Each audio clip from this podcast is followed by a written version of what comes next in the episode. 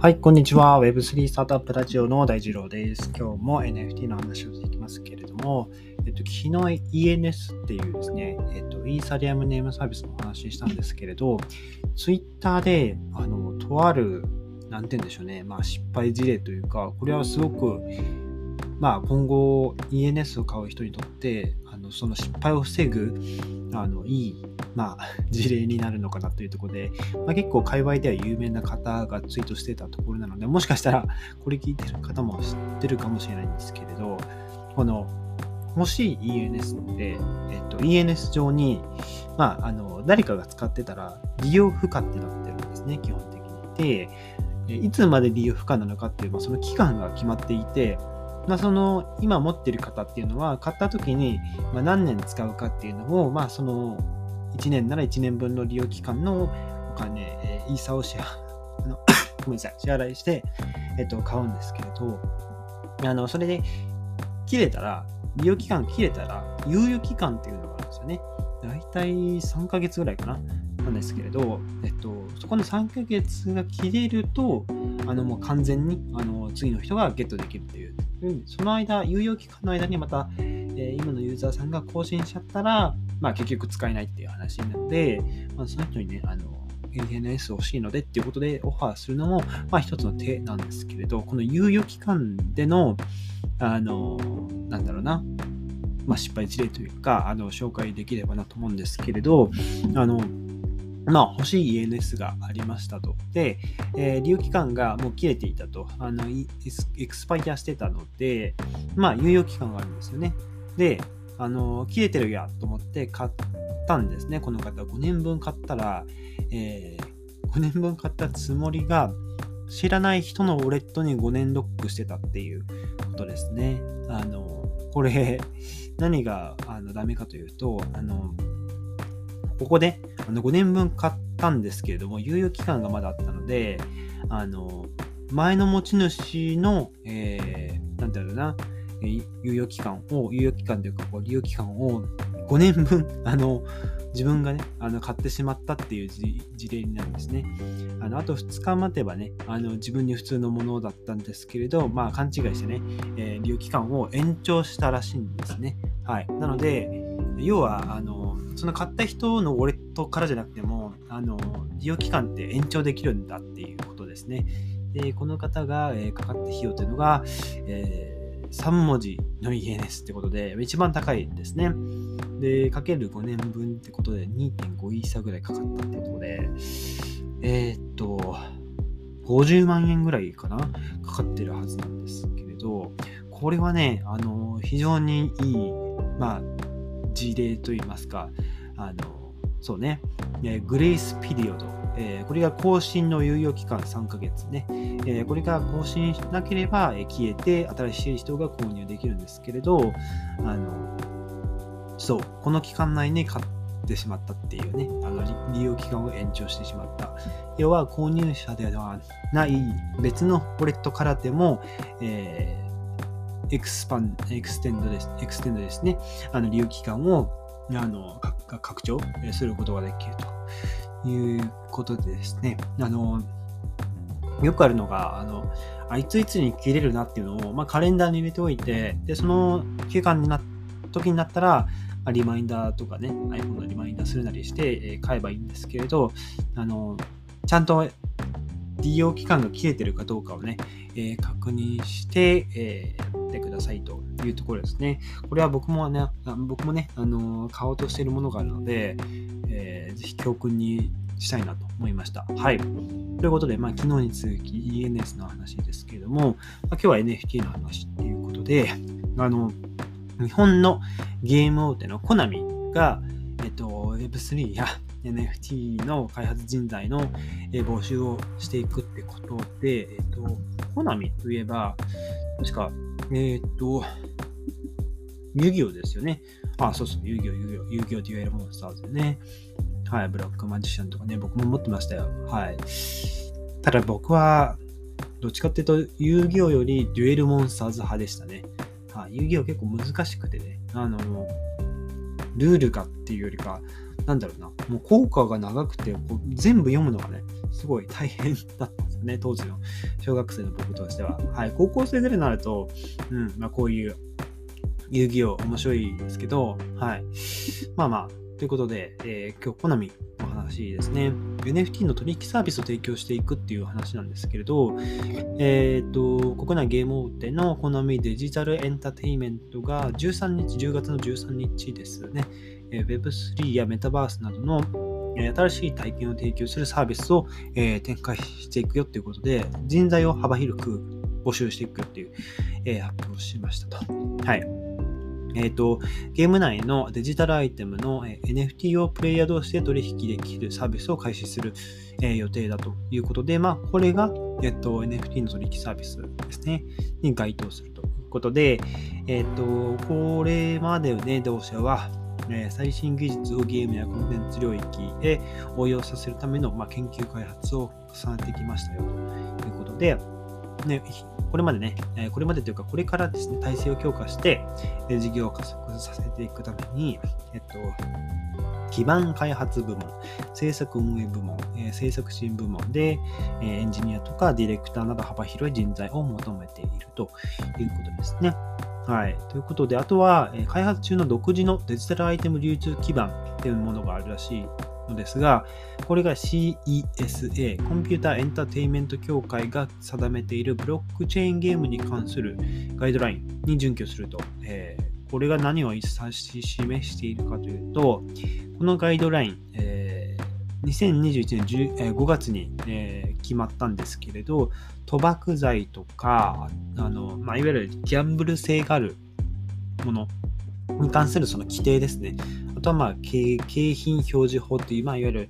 まあ、パチンコとか、まあ、そういうあのギャンブル系ですね、の、えー、なんだろうな、まあ、法令を遵守するっていうものでですね、あの、なんだろうな、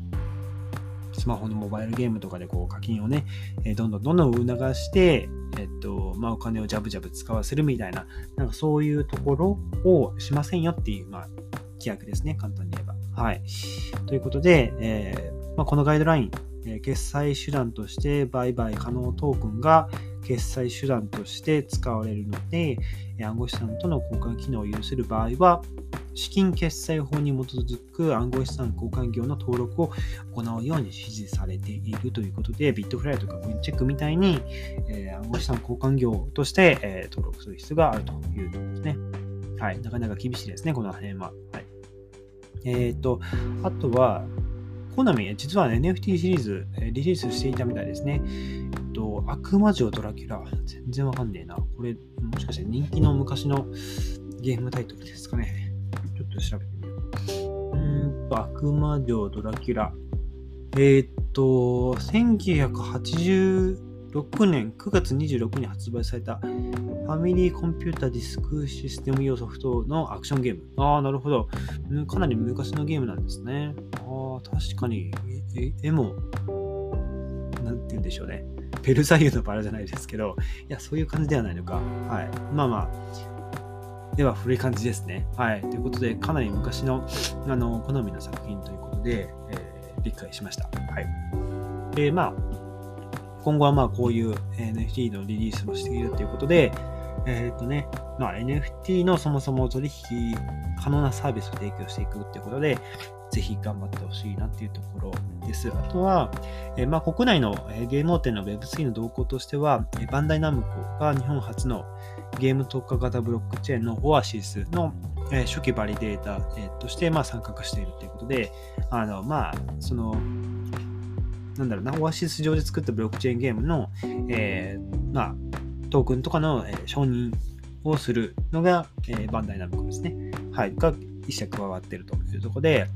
えー、あとは Web3 企業に特化した、えー、30億円規模のファンドを設立しているというところ。あとは、スクエアエニックスも NFT やブロックチェーン領域のエンタメを、えー、掲げているっていうところで、まあ、ここもね、えー、ぜひ頑張ってほしいですね。FF シリーズとかいろいろありますけれど、はい。ぜひ頑張ってほしいです。はい。ということで、あとは、あの、まあ、ソラナの NFT の、えー、マジックエレンのお話も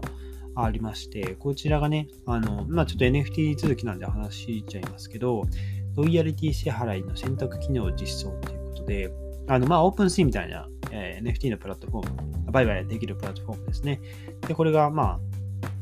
ソラナブロックチェーンで上で作られているのがマジックエデンなんですけれど、これがね、あの、NFT の発行者、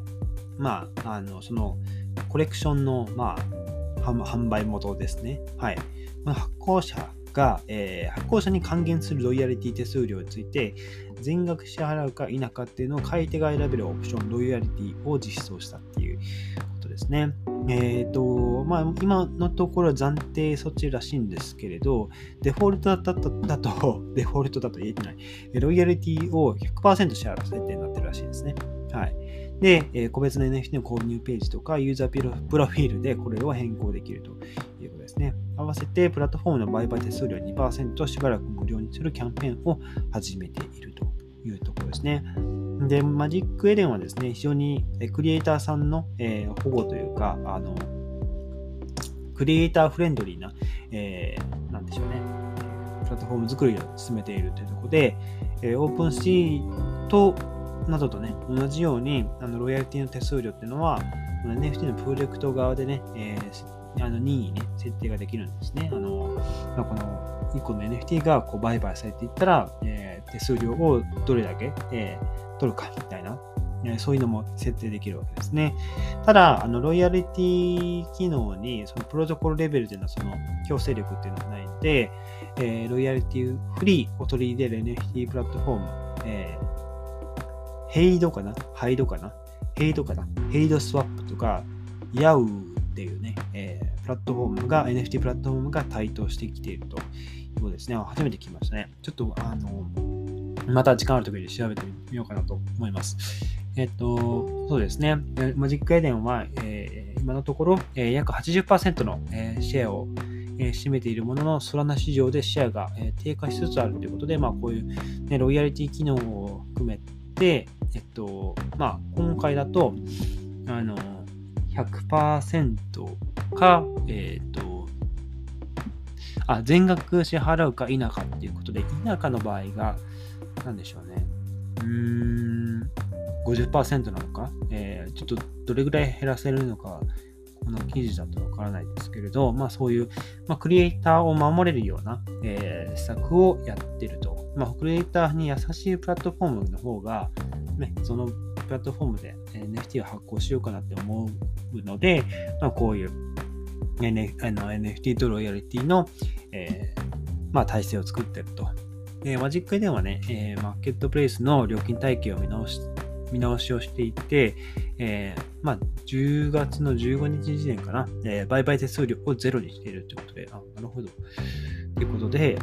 クリエイターが提供する特典を理解して判断してほしいということで、ロイヤルティを保護する新しいスタンダードの到来を待ち望むと、え加えているということですね。あ、ただ、その NFT のコミュニティから大きな反発が上がっているっていうことで、短期的なロイヤリティに頼る NFT プロジェクトの パニック売りにつながるという声が上がってるということですね。はい。まあまあ、ちょっといろんな混乱がありつつも、あの、まあ皆さん、皆さんというか、こういう、あの、まあ、実験でも四苦八苦しているというところですね。はい。日本、あまあ難しいのかな、日本か日本からそういう、ね、フィーのマーケットプレイスとかね、大きいの出てくるといいなと思いますけどね。楽天 NFT ぐらいか。えー、あともうちょっと、パッと出てこないですけど、あれはどうしてもね、あの、パブリックブロックチェーンじゃないので、あの、そのブロックチェーン、なんだろうな、あの、クローズドなんですよね。あの、海外の人が売買できないんですよね。はい。日本だけっていう感じなんで、うん、さすが、さすがって言っちゃいけませんけど、ちょっとやっぱ微妙ですね。あの、ブロックチェーン、NFT といえば分散型で、使用主権的じゃないっていう、まあ、こともあるので、うん、なんだろうな。NFT がどんどんこう世界中に、どこの誰に届くかわかんないですけれど、それがね、ブロックチェーンでどんどんどんどんこう記録として残っていくっていうところが、やっぱり NFT としてえ、Web3 としてあるべき姿なんじゃないかなと思いますね。はい。ということで、今日は、えっと、まあ、最初ね、あの、ENS 買うときの注意点。これはね、僕も知らなかったですね。いや知れてよかったです。はい。まあまあ、待ちますけれど、ちゃんと待って、えーまあ、利用価ってだけ出るんですよね。あの、検索し、文字列を検索したら。はい。ただやっぱり、うーん、有料期間だとね、あの結構わかりやすく書いてあったような気がするんですけどね。まあ、あの、この方は気づかないっていうぐらいなので、ちょっと皆さんもね、あの、もし欲しい NFT が、えー、有料期間、あの、利用はこう、切れてるけど、残り3ヶ月の猶予期間の場合もあるので、ぜひとね、あの、気をつけてみてください。表示が必ずあるはずなんで、記載があるはずなんでね。はい。ということで、えー、今日はその ENS と、えー、国内の NFT、えっと、コナミですね、動き、そしてソラナの、えー、NFT マーケットプレイス、マジックエレンの話でございました。今日のエピソードが役に立ったらいいなと思ったら、ぜひフォローをよろしくお願いします。それでは皆さん、素敵な一日をお過ごしください。また明日お会いしましょう。